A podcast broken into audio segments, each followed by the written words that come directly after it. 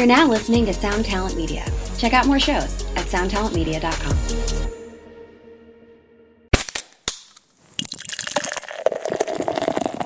But I don't miss the hangovers, you know, and I kind of always took everything a little too far. I think, you know, I kind of, when I would drink, I would drink a lot, you know, I, I would just not stop until I physically couldn't drink anymore, or they just cut the liquors off somehow. And even if they did that, I'd find a way to find some liquor, you know what I mean?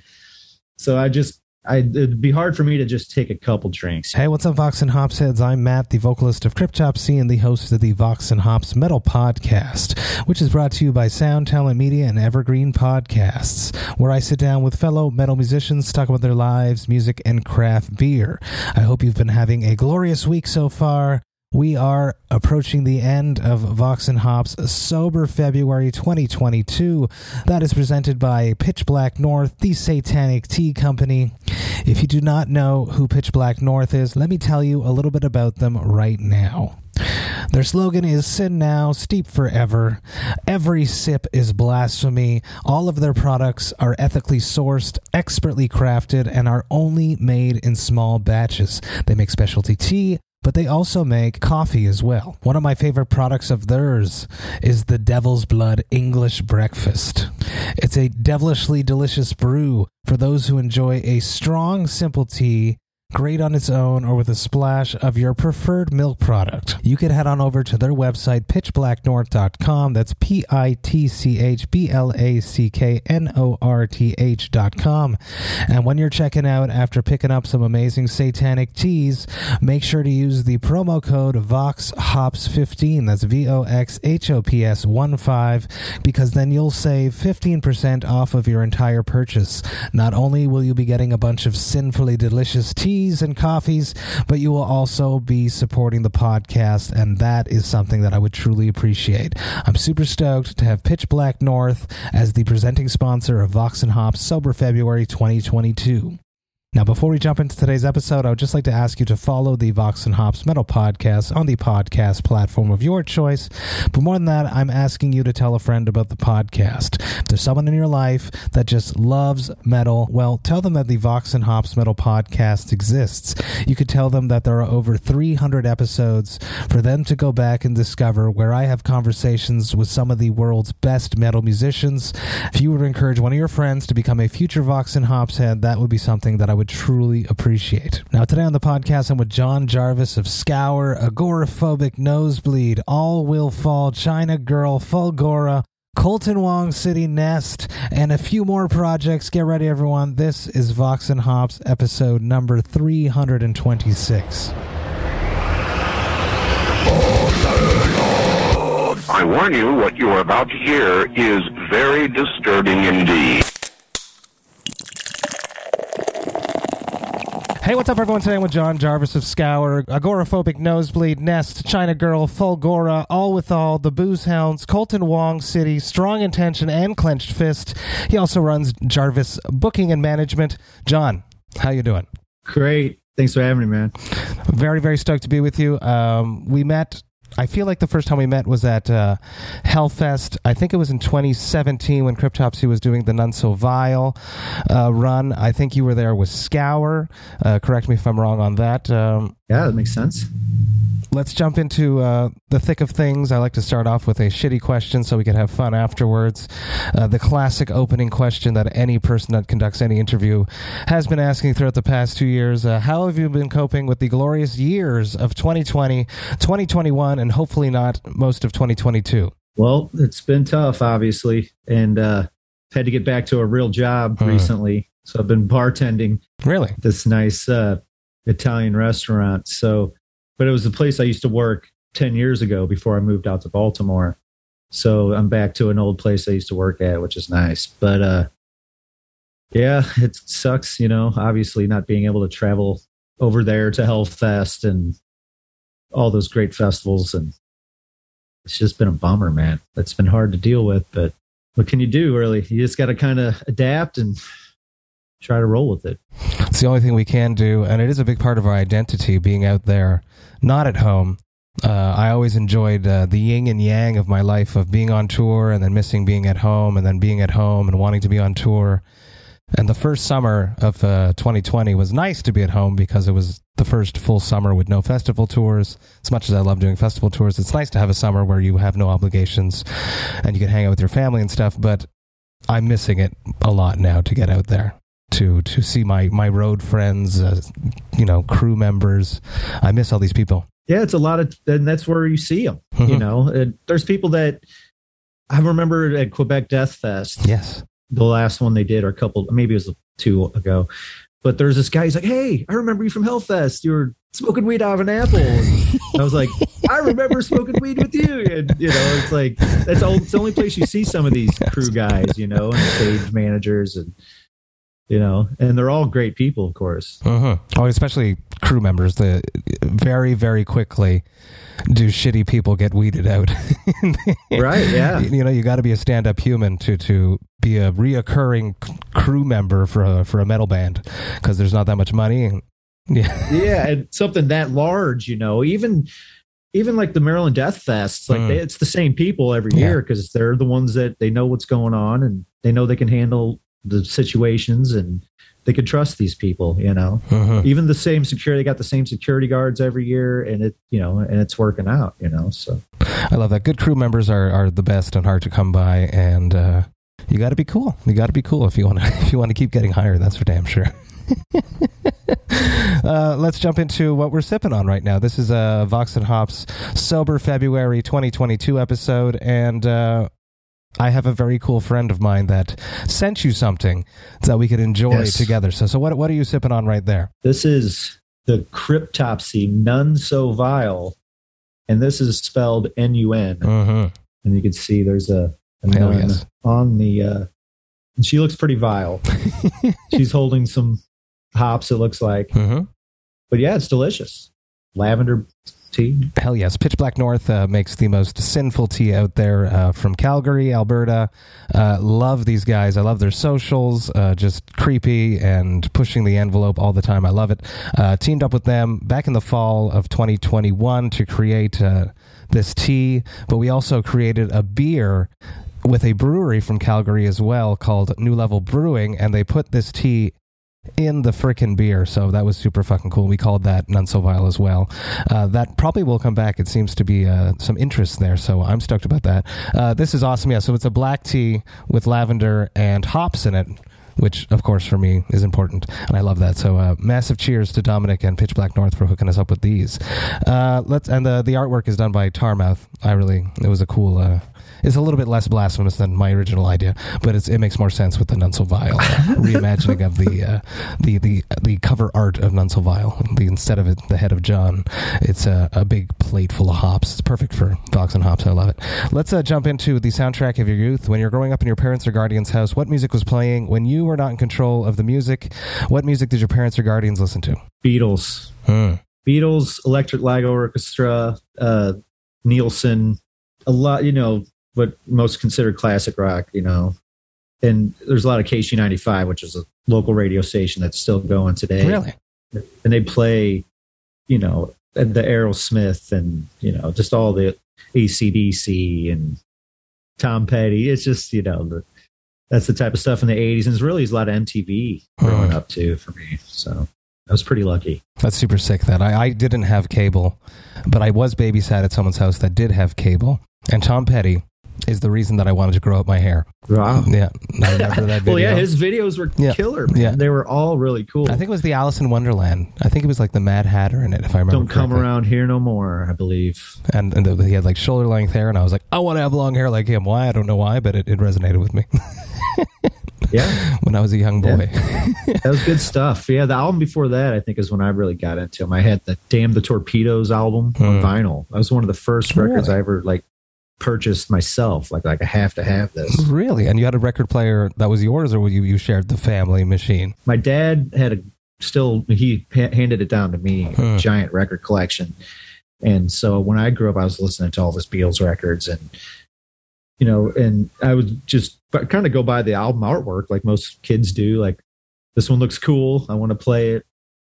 And yeah, he handed it all down to me, and But then at one point I was like, hey, I need to get Michael Jackson's Thriller. I was like four, three, four, you know, or five. I was like, gotta have it. And I got the single, got the whole record, and, you know, got the Tom Petty. And could you imagine being Michael back in the day? Let's, let's admit the fact that all the horrible things that happened with him in his life there. Uh, but uh, let's think about him pitching that idea to do that Thriller video and how audacious that was, you know, and, and, and innovative compared to what oh, yeah. everyone else was doing at the time. To know at that moment that this would be so important in the future of music. Yeah. And it really was at the time, if mm-hmm. you remember it, it was like seventeen was minutes long or something. Yeah, it was a huge as a film, basically. And they would say it's coming on tonight at eight o'clock, like Saturday night. Really? And we would all get together, and I remember being scared to death, like this scared shit out of me, you know? And like, why is Michael Jackson a werewolf? Like, this, this ain't, you know. But yeah, I remember being scared, and they're like, we're going to watch it again tomorrow night. And I'm like, I don't know if I want to watch it again. That was scary, you know? But, it, you know, I was four years old. Uh-huh. But that's what draws us in. But yeah, it was a big deal. It was a big deal back then, man. It's like metal too, being afraid of it and then being drawn closer towards it. Um, back to the Beatles. Do you agree with me? I really think that Helter Skelter was probably one of the first extreme songs to be written.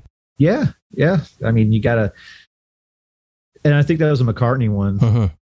And yeah, they, you know, if you ask Black Sabbath, who, mm. who's your favorite band, what influenced you, they're gonna they're gonna tell you it was the Beatles. Amazing. And so every everyone that's in the metal, you know, they usually say, you know, Black Sabbath's who influenced me.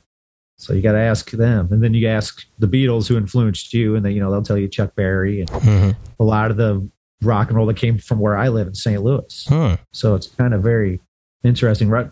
Rock and roll kind of started here in my area. It came from the blues from south of here, and they would come up to go to Chicago, and they mixed with like these piano players in this area. Obviously, Chuck Berry was one of the originators. But yeah, it all really started here in the Saint Louis area. Did that give you the notion, the idea? Um, did you feel like it would be possible for you to make it because of that? No, the first time I thought of that was when I saw Hum on M T V. Do you know the band Hum? That by H U M? Name, but I, I don't think I, I know it, honestly. Yeah. Hum, they had a big hit called Stars, and it was, you, I'm sure you've heard it once you hear it. And uh, but anyway, they were a big deal in the area. They were from uh, Champaign, Illinois, okay, and which is, wasn't far away. And he kind of had a nerdy look. And I'm like, I remember being like eight or nine or whatever it was when I first saw him on M T V and said, hey, if this guy can get on M T V, I can someday. You know what I mean? That's pretty much what I said. And I've, I've been on there, you know, I've done an interview with them, and so it worked. But yeah, they, but that band rules. They just put out a record uh, two years ago. Oh, I did listen like to their, that. Yes, I remember now. Yes. It's like their first record in twenty years. I think Andrew Garrity was talking about it. Makes sense. Yeah. I think, I think if I'm correct on that, shout out to great, great record. Three-time Vox and Hops alumni, Andrew Garrity. Um, um, what about your first shows? Do you remember your first live music experience? The first show that you went to go see? Yeah. Uh, well, the first show I was at, well, really were like bar shows with my uncle's band, but first real one was Ricky Skaggs. He, you know, who Ricky Skaggs nope, is country, nope, nope. country guitar player, amazing guitar player. Now he's playing in the Eagles. I think he kind of really? took uh, Glenn Fry's kind of spot in the Eagles. But he's uh, he was playing at Six Flags, you know, and we were just kids. And that was my first like real, it's like, wow, this is a big deal. There's mm-hmm. a lot of people watching, you know what I mean? And look at all this equipment. And, but really it was my uncle's band growing up. And that's Adam's father, right? He played in a country rock band called Boulder Dash. Okay. And they played all the like festivals and like the the homecomings, we called them, like a town fair basically, and we would be like the roadies. And when they'd have hmm. band practice, they would take we would you know be watching during band practice, and they'd take breaks to go out and smoke or whatever, and we would that's when we'd jump on the drums and huh. the guitars. So that was the first times we ever picked up instruments. So we when we were very very young, we would play on all of his instruments. They had like a jam room. It was really cool. Very sick. Uh, you beat Adam to becoming a Vox and Hops alumni.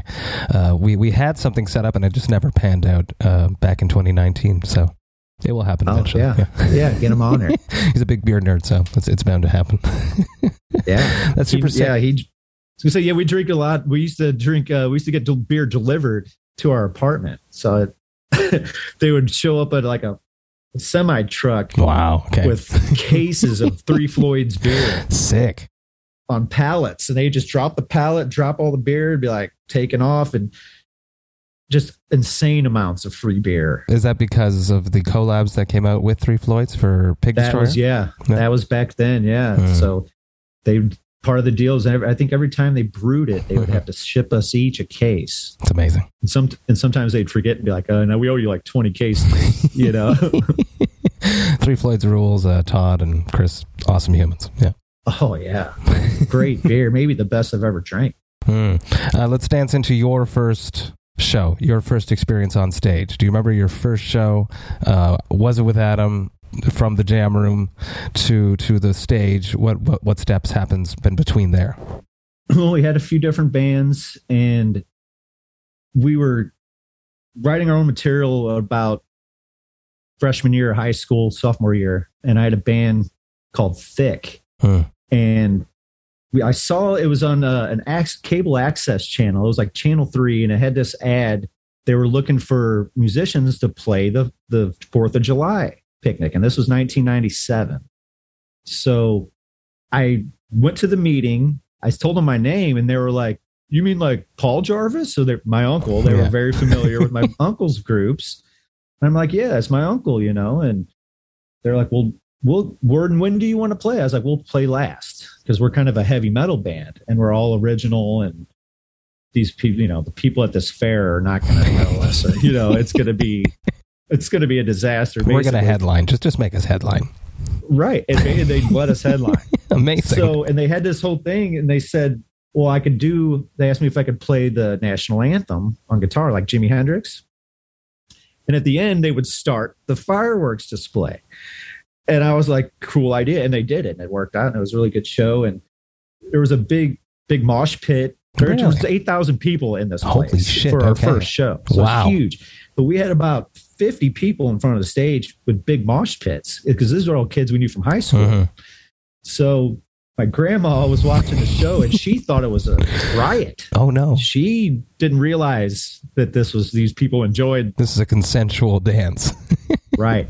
And at the end of the show, I went and said, "What'd you think, Grandma?" She's like, "Oh, I'm so sorry. I'm sorry. They ruined your concert." And, you know, and Amazing. I'm like, no, no, no. It was, they loved it. That means they enjoyed the concert.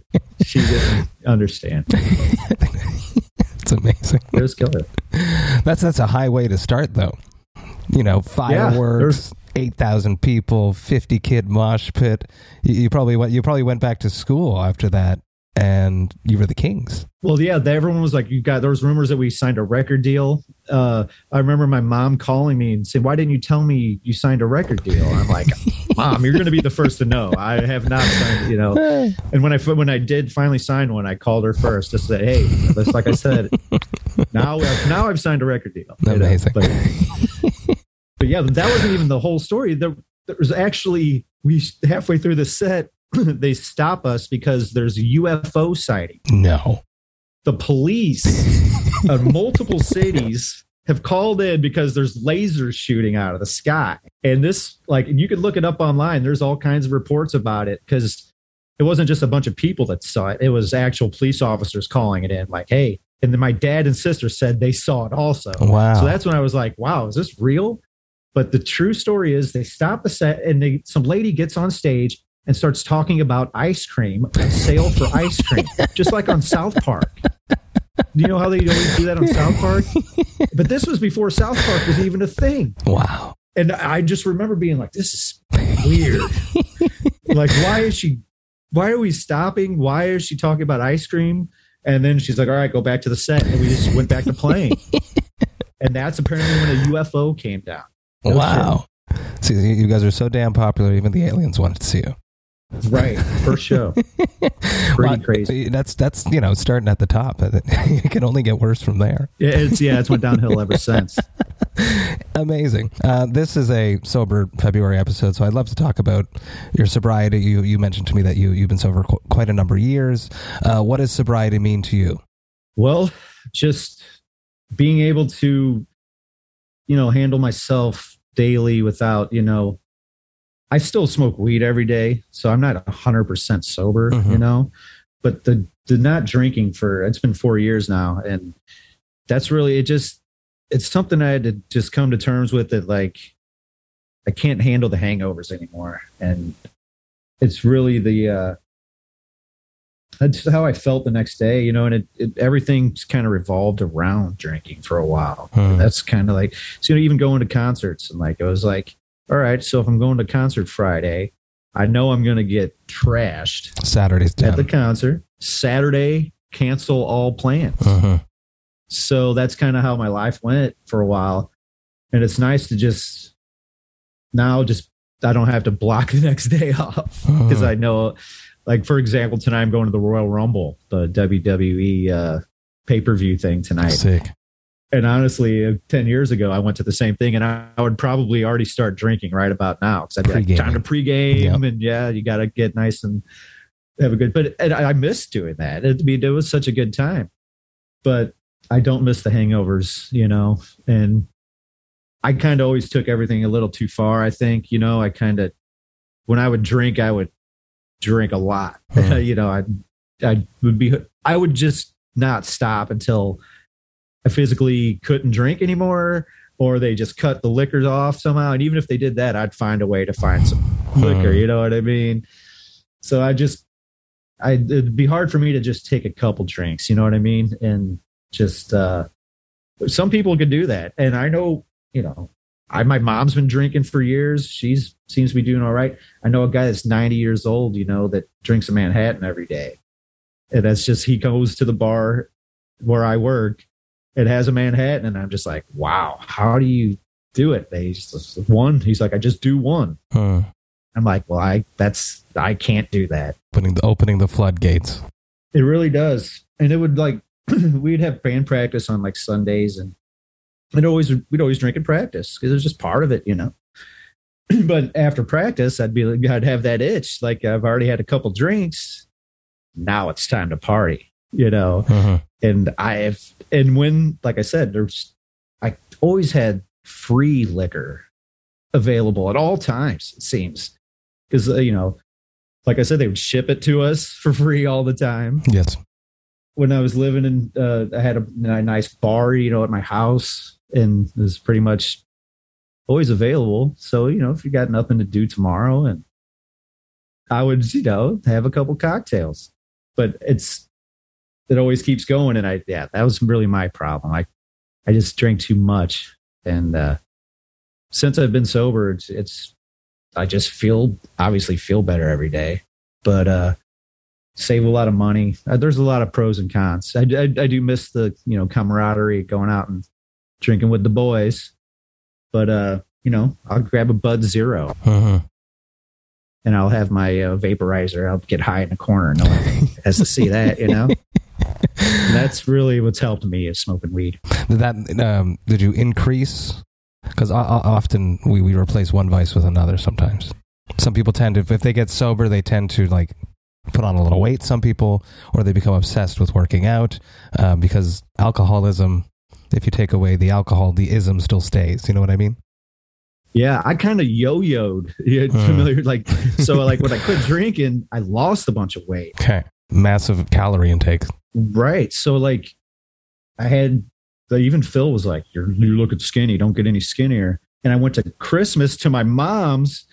My mom's told my mom's like, you look skinny. Like, what's, are you okay? And I'm like, I quit drinking. I feel great.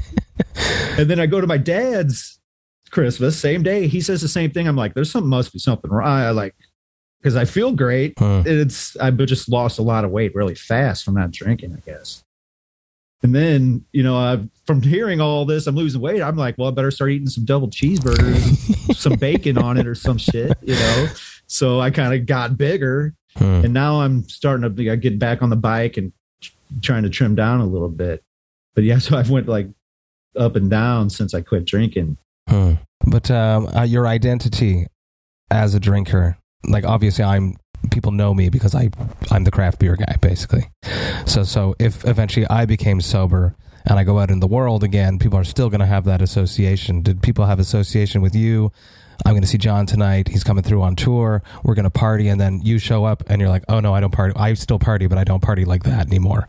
Right. Yeah. Oh, it's happened. And like, I, we played a festival last year, the Full Terror Assault. Mm-hmm. And I've played that like almost every year with a different band. Yeah. Like Strong Intention played one year. Fulgora played one year. Uh, Clenched Fist played one year. And uh, my new band Nest played last year. And a lot of people there, and that's where it's like there's seriously no security, and it's bring your own beer. So I would bring a bar with yeah. me, basically, and throughout, throughout the weekend, I just drink nonstop and mm. just have a blast. And there's plenty of people out there doing the same. So there's no shortage of liquor.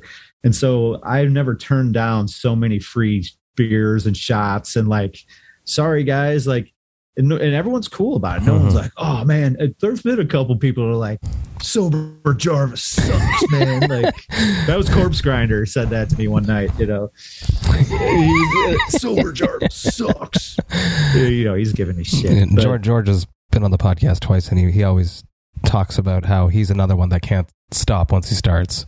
He'll be the last one well, to go right. to bed. And uh, he, he spoke at, at length about that when he was on the podcast last year. Well, well it's true. I, I was lucky enough to be on tour with him for a little while, and it was like a full month of me and him. And I swear, I tried to outdrink him every night. And out of that whole tour, only one night did I make it past. He fell asleep, and I was like, I did it. I outdrank Course Grinder. It was not easy. He could, he, I seen him go for days, and I'm wow. not exaggerating. Okay. Days. But he, it was because he was, he was kind of bummed out that he couldn't be with his family. It was like yep. a Thanksgiving, yep. and he missed his family, and he's like, well, I'm just going to sit here by myself and drink. And uh, But hey, we had fun doing it, that's for sure. um, how about bartending? You're bartending now. How is your relationship with that?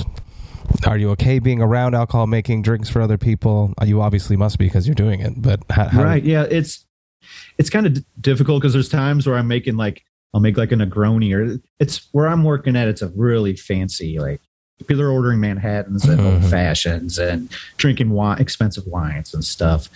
So it ain't beers and shots like, you know, I would normally drink. But there's sometimes I'll make a drink and I'm like, ooh, I'd kind of like to try that. That looks delicious, you know? Yeah, yeah. And uh, yeah, so, and it's it's another example where it's f- free. Uh-huh. And right there, I could drink it. Every, the owners and the managers are all really cool. They wouldn't mind if I had a drink here and there. But I drink the Bud Zeros they got, zero point zero percent. Uh-huh. They kind of, you know, after the shift, everyone's having a, their after dinner drink or after shift drink. I'll have a Bud Zero with them. It kind of helps you fit in, but yeah, it's, it's, it's been easy for me. Cause I guess at this, it's been four years now. It's just like, I'm just kind of over it. And I'm so, I'm forty-two, man. I'm old. I drank for twenty years, you know? So you've done it all. Yeah. I, right. Right. But there, there's, there's still new drinks and shit. Like there's, there's a thing called the Moscow Mule. And like eight years ago when I was bartending back then, I didn't know what, I'd never heard of a Moscow Mule. What, uh, you know, what is that? Apparently it's like vodka with ginger beer. I don't know. What, I didn't know what it was. And they're like, well, it just became popular a few years ago. Huh. I was like, well, it makes sense. I haven't drank for four years. That's why I've never heard of it. You know? How about performing? Going from someone that would be the party dude and then performing inebriated and then that first show sober? Well, very strange, because usually we'd have a, almost a bar set up. You know, uh-huh. we'd have a couple drinks beforehand. And I mean, at the Hellfest, uh-huh. I shit. I remember when we played with the Agoraphobic Nosebleed at Hellfest. I just walked out with an actual fifth of whiskey. I was just drinking straight whiskey, but and it was like noon. Yeah. You know, so yeah, it's. And I've had so many shows like where I was almost falling over from uh. just being wasted. But like I said before, like we do it at practice. So we drink at practice. It's kind of like part of the whole gig. Mm. And when I quit drinking at first, it was very strange at band practice because everyone was kind of like, whatever, like John quit drinking. And I didn't try to make a big deal about it. You know? No, no. Like, guys, I'm quitting drinking and blah, blah, blah. You can't drink either because I don't need the temptation. Right. It was just more like, no thanks. I'm cool. I don't know. I don't want a beer today. Thanks. Thanks, but no thanks. Uh-huh. So I didn't try to make a big deal about it. But yeah, the first show just kind of like, when you get those pre-show jitters or nerves, uh-huh. it's easy to just have a quick shot and then it kind of get, you know, and yeah, when when you don't have that, it's it is a little different. And I, it's not going to say it was easy, it wasn't, but it's uh, because it's once like like once again, it's just part of the scene, man. Like it's uh, when you watch the like vulgar videos uh-huh. growing up, it's just. Uh-huh. Everyone's just drinking like crazy. And I remember being a kid when we'd party and watch that, we'd be like, that's the life. That's, that's what we have to what do. We want to do. That's it. All There's right. no other options. That's, right. Yeah. But nowadays with, you know, people like yourself, um, James Hetfield, let's say, uh, a lot of prominent metal musicians are very open about their sobriety now. Whereas back in the nineties or late eighties, early nineties, it was more secretive and people really promoted excess as a part of the lifestyle of being an extreme metal person. Whereas now there's like a whole bunch of sober artists to provide a positive role model or to provide a, a balanced role model of, you know, you can be excess, but you can also be extreme, but sober at the same time for younger musicians that are growing up now. Right. I agree. And I think, even for other like sports uh-huh, related, yeah. like you could even say like, uh, for, for example, the thing I'm going to tonight, the wrestling, uh-huh. the wrestlers back in the eighties and nineties, they were drinking and, you know, doing cocaine oh, out yeah. of their minds. You know, you could just look at some of the old footage. They're fucking looking crazy, but apparently none of them drink today. They're back there just playing Nintendo game or they're, you know, whatever Xbox uh-huh. and they just don't drink. They, you know, it's just not part of the scene anymore for them. But, uh, yeah, it, it really, it doesn't bother me. Luckily, like I actually used to smoke cigarettes a lot and, uh, I got hypnotized to quit smoking cigarettes. Really? And it worked. Interesting. And it doesn't bother me. People smoke around me. I, it, it doesn't trigger me to smoke anymore. And it was all, it's all in your head. It's all in your subconscious, really. Very interesting. It's, pretty, it's it's trippy, yeah. They kind of mellow you out and like they ask you some tr- tr- weird questions and kind of get into the back of your head. And next thing you know, and you wake up and you're just kind of like, whoa! And you just don't even need to smoke anymore. Never. And I went straight to a, a bar right after that just to kind of test it. And the bartender's like, "Why aren't you smoking?" I'm like, "I just got hypnotized to quit," you know. And it, unbelievable. It worked. And, uh, I didn't think it would work. It was kind of, I was uh-huh. kind of uh, tempted to do it just to prove someone wrong. Because they were like, they quit smoking immediately. Like, that don't work. People get hypnotized, you know? And I was wrong. It, it worked. It's a very metalhead thing to do. To try it over yourself and be like, that's not going to fucking work. And then it did. That's a good right. thing. That's a good thing. How about yeah. advice for people that, you know, if someone's listening to this right now, that is also someone that once they start, they can't stop. Um, they hate their hangovers. Uh, what advice would you give them? What advice do you think you needed to hear? Well, that's a tough one because I'm no expert on any of it, uh-huh. but it's uh, try to stay hydrated all the time. When you're out, when you go out, get a water in a in a like plastic cup or a solo cup or whatever they got, so it feels like you got a drink. Because uh-huh. you, if you're just standing there with nothing, you kind of feel awkward. Because you usually, you know, you got that beer, you yeah. kind of got your stance with your beer, you're holding your drink, you're watching the show, unless you're like like that, you know what I mean? But yeah, just try to find a. I do I do Bud Zero uh-huh. because it's no alcohol in it. Find a zero point zero percent beer.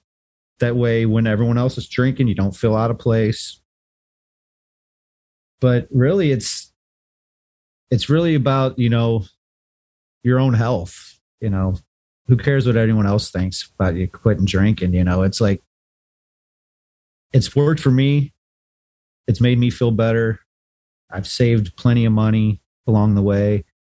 And, you know, like I mentioned earlier, you don't got to block off the next day for a hangover anymore. Mm-hmm. So there's, there's so many pros to not drinking, you know, the, the driving is another thing. Like, oh yeah. I don't even want to get That's, that was That like, was resonating when you were talking about going to band practice. Everyone's drinking. I was like, how are you getting home safely? That's the thing. We're risking, we're not being smart, you know? Mm-hmm. And even if it's, you know, a couple blocks, you shouldn't dr- obviously no, drink and no. drive. It's a terrible idea. But after a couple, after if a couple hours of drinking, if you're only drinking a couple, you tell you say to yourself, well, one an hour is okay, you know. But I'm not drinking Bud Light at band practice. We're no. drinking the the twelve percent, you know, whatever. That was a per- permanent funeral. Is that right? What? We had that. Yeah. Oh, such a good beer, man. That's the thing. I miss that type of beer because mm-hmm. it was tastes so good. Massive I P A. And I drank two bottles of it once, which is not recommended. Yep. And uh, the room was spinning like I was sixteen Ooh. Years old again. I was like, this is not right. I mean, you think I'm got alcohol poisoning or mm. something. But yeah, you don't want to drink too much of that stuff. How about um, being in the Booze Hounds, yet you're sober? Right. And I give people a, a little preface as to who the Booze Hounds are. Uh, I discovered the Booze Hounds when I went on tour uh, with Derek. Uh, he's the main dude behind that. Uh, and he was playing in Unmerciful back in the day. It was actually my first European tour. And uh, we had a lot of beer one night in Belgium, I believe it was. And we all started singing a Booze Hound song, and there's a video of it somewhere on the internet, but uh, the lyrics are quite profane, so I'm not going to talk about them right now, and they're not acceptable in a social context anymore, but uh, it was lots of fun. So, so Booze Hounds, how do you feel being sober in the Booze Hounds? Well, it's going to be difficult at our first show, of course, because mm-hmm. there's just beer mm-hmm. flowing everywhere, and so, yeah, I'm going to have to, like, get a case or two of Bud Zero, because really what we used to do is bring a thirty pack each member onto the stage, and it became like a war show. And said, you know, we're not we're shooting beer everywhere, and we're having drinking contests on stage. And the last time we, we were trying to bring back the pie in the face. You ever see someone yep. take a pie to yeah. the face? You know, it's it's hilarious. And so we're we're jamming, we're doing it. This guy comes up during the song and he's like, "Are you John Jarvis?" I said, "Yeah." He's like, "Well, nice to meet you." And next thing you know, he pie in, in the, the face. face. The guy gets a pie right in the face. And it was just, I was like, "This is the greatest band." And we did so many stupid things. Like we ordered a pizza once. I think that was the same show. We started the show with a drummer calling the pizza place saying, you know, "Can you deliver it to the stage, please?" And about halfway through the set, sure enough, the pizza guy comes on stage with our pizza, and we start, you know, having a slice of pizza, and we give the guy a beer, and he takes the beer and leaves. Amazing. The delivery guy leaves with a beer. It was great. But yeah, the, the Booze Hounds, we did the ninety-nine bottles. It was you, super I sick. Think you were on. You I was a part of that, it, yeah. right? Yep. It was super sick. Right. So yeah, we came up with that idea years and years ago. I remember. I remember Derek writing me, meant like probably in twenty thirteen or twenty fourteen, asking me to do it then. Yeah. Right. And then, yeah, we compli- compiled a lot of tracks, and then it kind of, we just got real busy for a while. Mm-hmm. And we're just like, we're not going to be able to put this together. This is too big of a night. It's too crazy. Mm-hmm. You know, getting a hundred different people on the same song. And then right when we were bored during the pandemic, we're like, Let's let's just knock that out, you know. Everyone else is bored like us, so yeah. It's the perfect time. And yeah, you were on it. We had so many cool people on that thing. Uh-huh. But yeah, it would be nice. We thought about doing a show where we actually play the ninety-nine, you know, and see how long that lasts. But yeah, it's going to be strange because the whole show is revolved around drinking. Every song's about drinking. Uh-huh. And uh I usually end up doused with beers, you know, my, usually my guitar, and it's just ruined by the end of the show, but it's always fun. It's going to be difficult once we get back on stage though. Cause yeah, we're going to have to tell the guys, "Hey, don't pour it in, don't pour any beers in my mouth, please." pour, pour, pour the non-alcoholic ones in my mouth. That's about it. Yeah. Right. That'll, I'll, yeah. I could do that. So. Interesting. Um, let's talk about balance. You are in many, many, many, many projects. How do you find balance in a way to do that, to, to be creative in so many projects all at once? Uh, how do you find, you know, this riff, this idea works with this band? How do you stay fresh? Right. Yeah. It's, you try to not make them all sound the same. I mm-hmm. think is the, the way I try to do it. Like when I started Nest, I was like, well, this, just got to sound different than everything. It can't sound like Scour. I don't, uh-huh. you know, I don't, I, at first I didn't even want blast beats because most of my bands have blast beats, but now since I've, since then I've wrote some songs with blast beats, but it's really just, there's so many different types of metal, you know, uh-huh. as you know, so I don't love every black metal band and I don't love every hardcore band and I don't love every grindcore band. But I try to take my favorite parts of each, you know. There's parts of death metal I love, of course. Almost every part of death metal I love. But, but it's, you know, it's best to, when I, like, I think Fulgora is a good example of, we just try to take our favorite parts of this genre and favorite parts of this genre and kind of mix it all together, you know.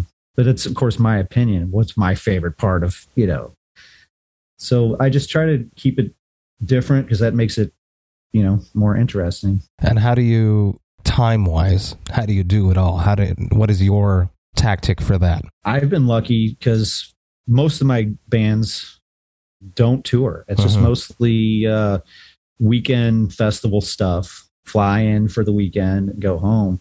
And obviously that's takes a lot of bands years to uh, absolutely get to that level to where, so I've been really lucky that uh-huh. I've been, you know, Scour kind of, when we started Scour, we were like, hopefully in five years we could do like Hellfest and all this stuff. Let's like build it up. And honestly, we're still building Scour, you know, we haven't even put out our first full length, you know, no. we're, you know, so when we got the offer for Hellfest, we're like, holy shit, that was fast. Like uh, we weren't expecting it to happen that quickly. So, you know, I understand, I've been really lucky to be able to do that type of stuff. But when you're not touring constantly, it really gives you time to mix it up.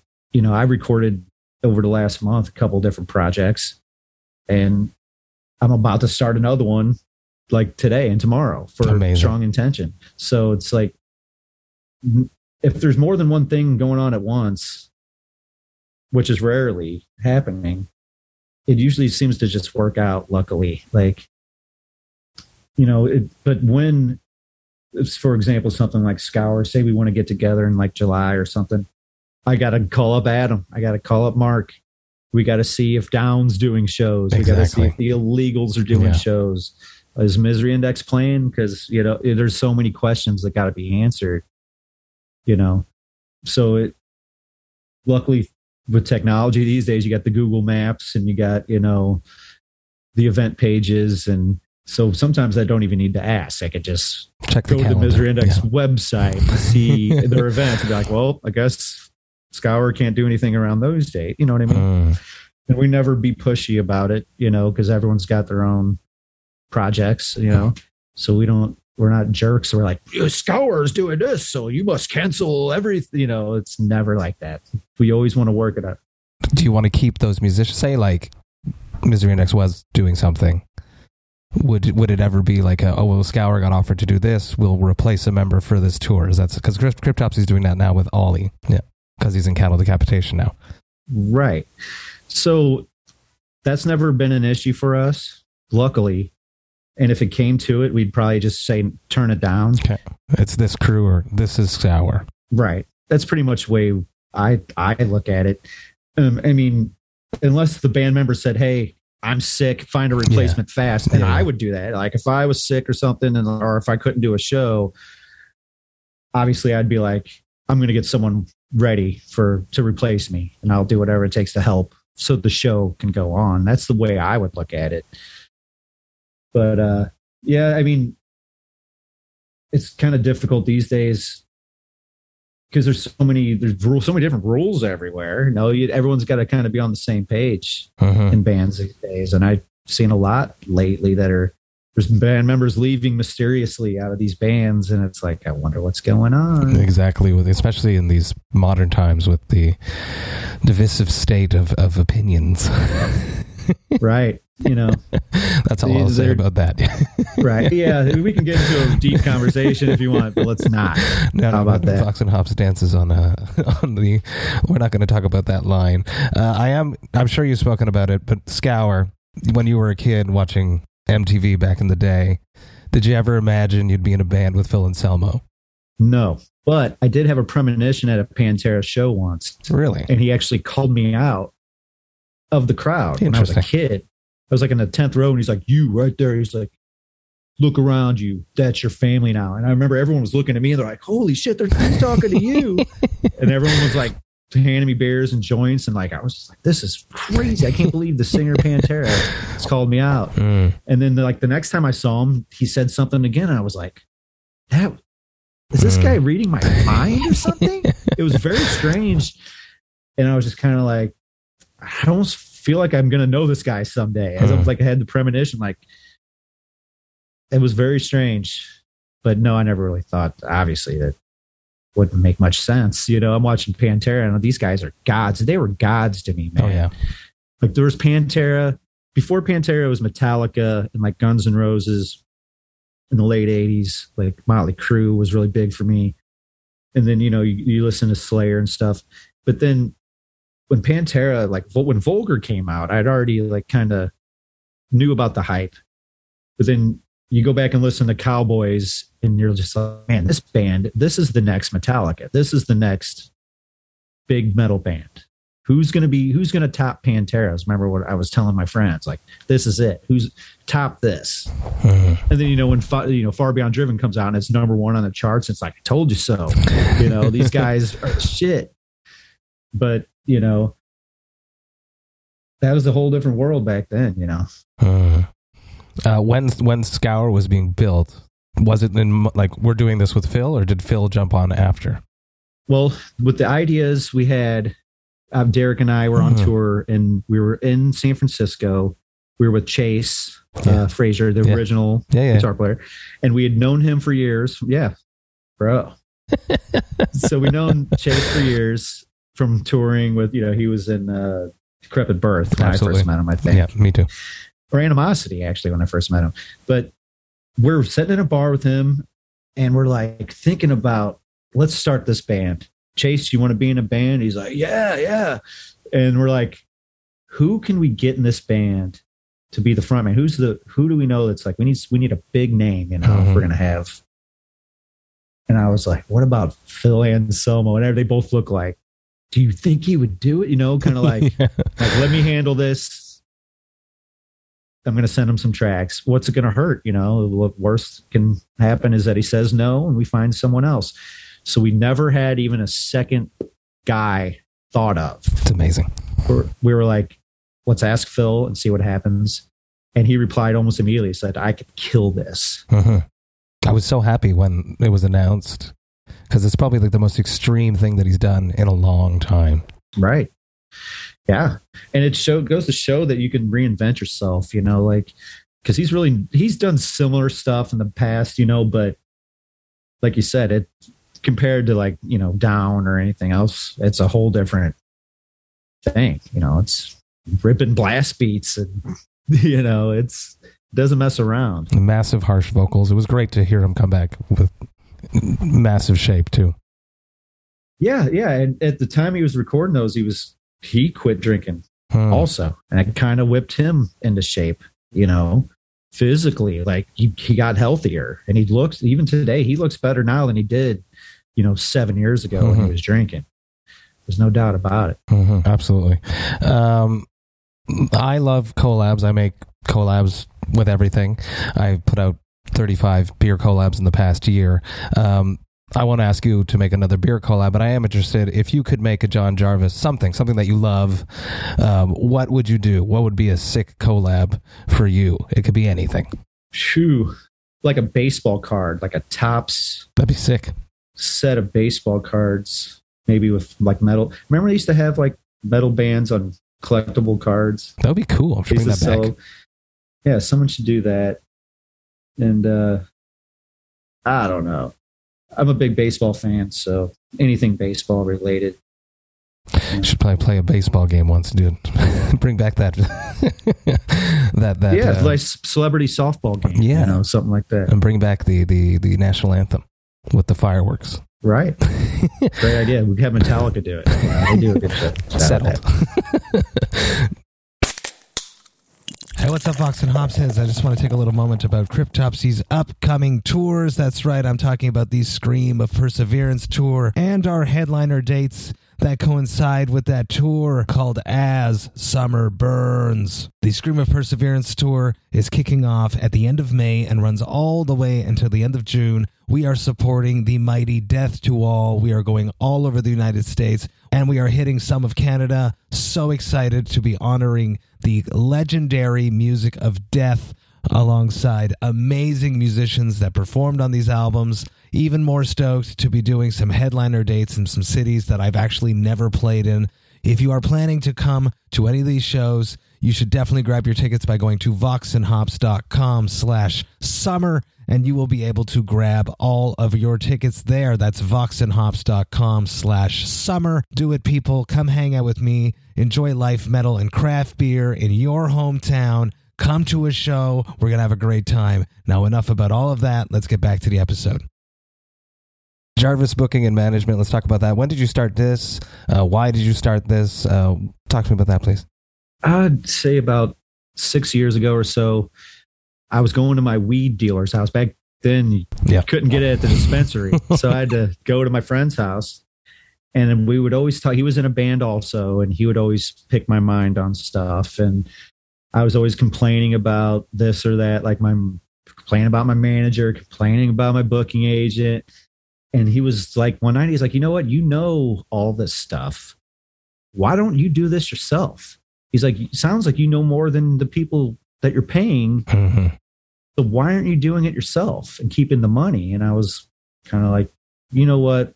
Whatever. I went home that night. I made a Facebook page. Really?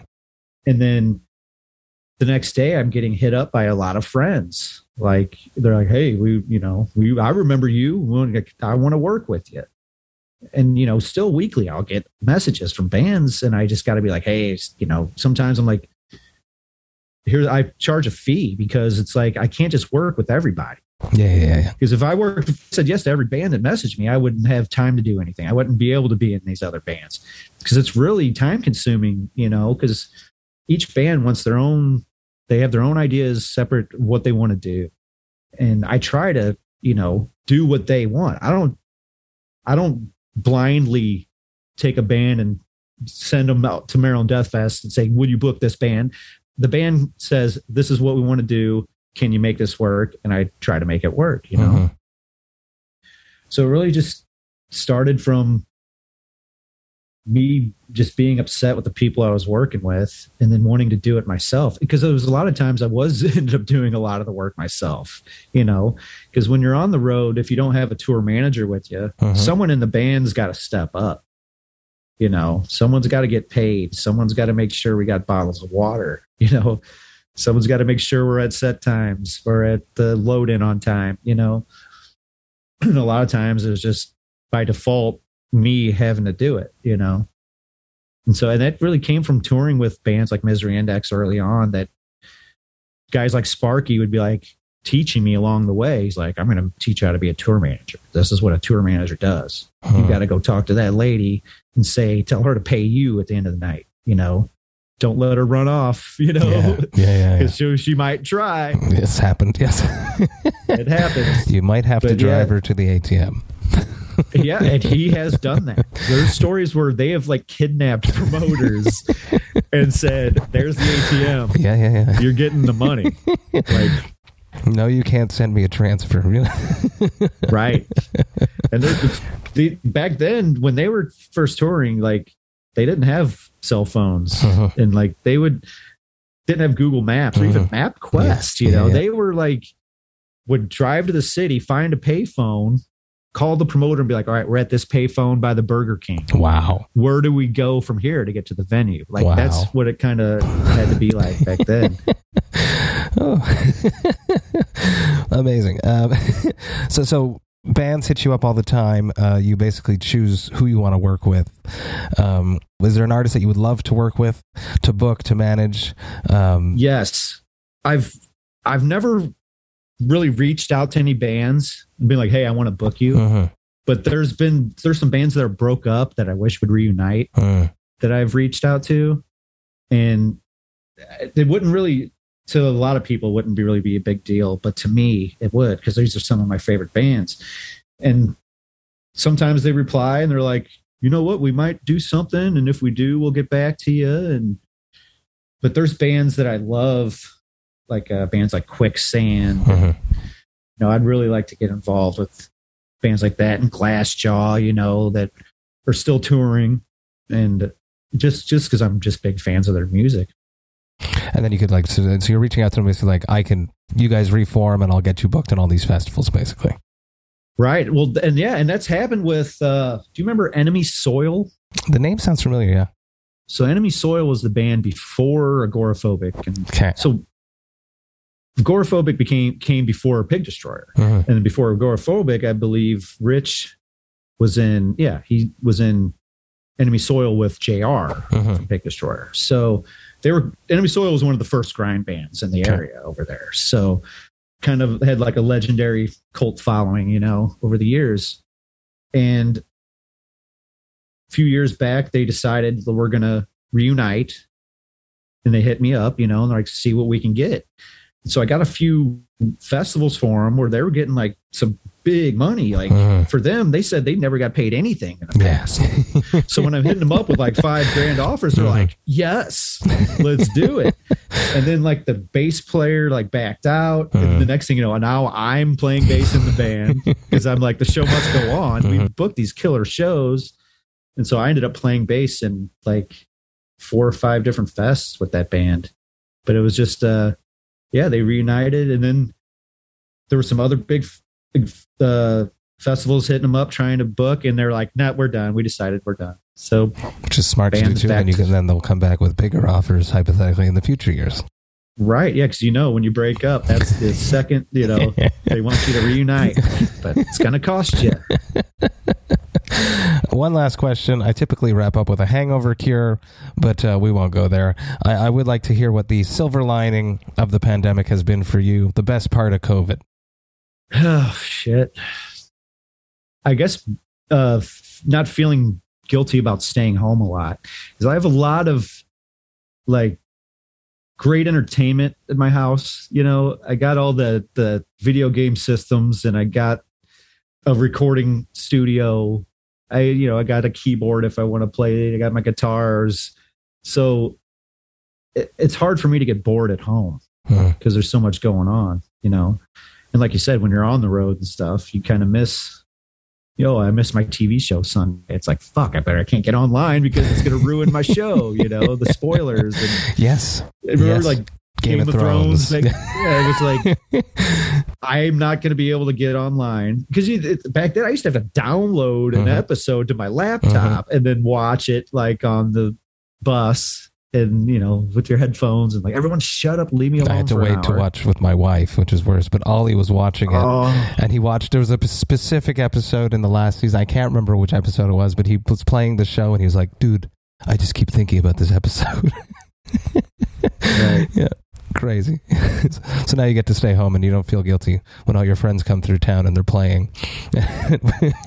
Well, the thing is, I've been trying to make as many shows as possible. That hasn't been something that I've actually spent more money on concerts hmm. in the last couple of years. And, uh, but when you go and then you're told, like, don't go backstage, like, no backstage hangs. Yeah, yeah. And I'm like, which okay. is the modern era of touring right now. Yeah. All right. So, example was I was a friend's plus one for a show, and obviously you want to thank the band. Uh-huh. Thanks for getting me on the guest list. Uh-huh. What's up? Great show, whatever. But you know, you're told like no backstage hangs. Yeah. You can't go back. And then a week later, like, why didn't you come backstage? It's like, whoa, I was told not to go backstage. Like, what is it? it like, so now I'm the bad guy because I didn't go backstage. I don't, I'm so confused. Maybe I should have just stayed home. But it's very strange, you know, because I used to not be afraid to ask to get on a guest list. You know mm-hmm. what I mean? Because I was always broke. Mm-hmm. Slayer comes through town. I, if it's seventy-five bucks, I'm like, well, if I can get it for free, why don't, why don't I get it for free? You know what I mean? But, you know, it's these days, it's more like time to pay for the ticket, you know, for a little while. Mm. It is a strange time for touring. And I don't know if people know this that are listening, but bands that are touring right now are basically isolating to themselves. Right. And there's no, there's no bus hangs happening. There's no bandwagon parties. It, bands are touring and they're staying by themselves a lot, or with the touring package, I imagine. So it's very different. So even when we do get to go back on tour, it won't be what we remember it being. Right. Yeah. You kind of, kind of, if you're smart, you got to stay in a bubble. Mm-hmm. And even these giant acts that are touring, like Elton John, for example, I mean, his tour has been going for two days and then he's got oh, COVID. Yeah. Just That's, like that. Yeah. It's like, so, I mean, I don't know about you. I've had it. I've been through it. Hmm. I've got vaxxed, I'm boosted. I've I got so many antibodies. I got like a one in a hundred chance of getting it again. But you still gotta play it smart, man. Mm. You, you know, because apparently you can get it over and over. I know, so it's like, never ending. So right, it's it sucks, man. But uh, time to the show must go on. The show, right? it, it's art. Art needs to. It makes us feel good. It's important. John, thank you so so much for hanging out with me, talking about your life. Music, talking about being sober. I, I really, really appreciate you being so open and taking the time to hang out with me. Massive, massive cheers to you. Right on, man. Thank you. Cheers. Hey, thank you all so, so much for listening right to the end. You know that I love and appreciate that. Man, did I ever have a blast finally connecting with John. Uh, we've been trying to have a conversation for quite some time, and I'm very, very stoked that we did. First Sober February, what an amazing conversation. John, thank you so much for sharing your story of sobriety, your journey towards a healthier lifestyle, your uh, message about saying goodbye to hangovers for good. It uh, was a great conversation. I laughed. I really, really can't wait to hang out with you again in person, to continue this conversation, and to uh, laugh some more. So massive cheers to you, John. I'm stoked to hang out again. If you enjoyed this Vox and Hops episode, you should sign up to the Vox and Hops Metal Podcasts mailing list. You could do that on my website, vox and hops dot com. That's V O X A N D H O P S dot com. And when you do that, you shall receive one email a week containing all of the details of everything that has happened throughout the past week in the world of the Vox and Hops Metal Podcast, including any details for any episodes which I dropped throughout that past week. If I've been a guest on someone else's podcast, as well as any information for any projects that I have in the works, before I announce them to the public. You'll also get to see the album reviews, which the Vox and Hops album review crew have dropped throughout that past week. And you'll get to see which albums Jerry Monk, the metal architect himself, has added to the Brutal Awakenings playlist, which is the best playlist if you're looking for new music, because Jerry just has a golden ear and puts all of the best stuff on that playlist. It's available on both Apple Music and Spotify, and trust me, you want to check this out. So do me a favor, please. Sign up to the Vox and Hops Metal Podcasts mailing list. There's just so much going on. I would hate for you to miss a single thing. So sign up to the mailing list. The Vox and Hops Metal Podcast is brought to you by Sound Talent Media and Evergreen Podcasts. I hope you have a glorious weekend. I will be back next week with two more episodes, one on Tuesday and another on Friday. The final two episodes of Vox and Hops Sober February twenty twenty-two, which is presented by Pitch Black North, the Satanic Tea Company. But until then, remember to enjoy life, metal, and craft beer. Cheers, Vox and Hops heads. Well, hey friends, my name is Zach Lupitin. You may know me from the band Dust Bowl Revival, but I also host a music discovery podcast called The Show on the Road. For the last five seasons, I've been able to dive deep and have intimate chats with folks like the Lumineers, Ani DeFranco, Wolfpack, Keb Mo, Lake Street Dive, Bela Fleck, and more. So guess what? After one hundred fifty conversations with some of my favorite songwriters from around the world, we are bringing brand new episodes to the Osiris Network. New interviews and intimate acoustic performances will be coming at you this summer. And which episodes are coming next, you ask?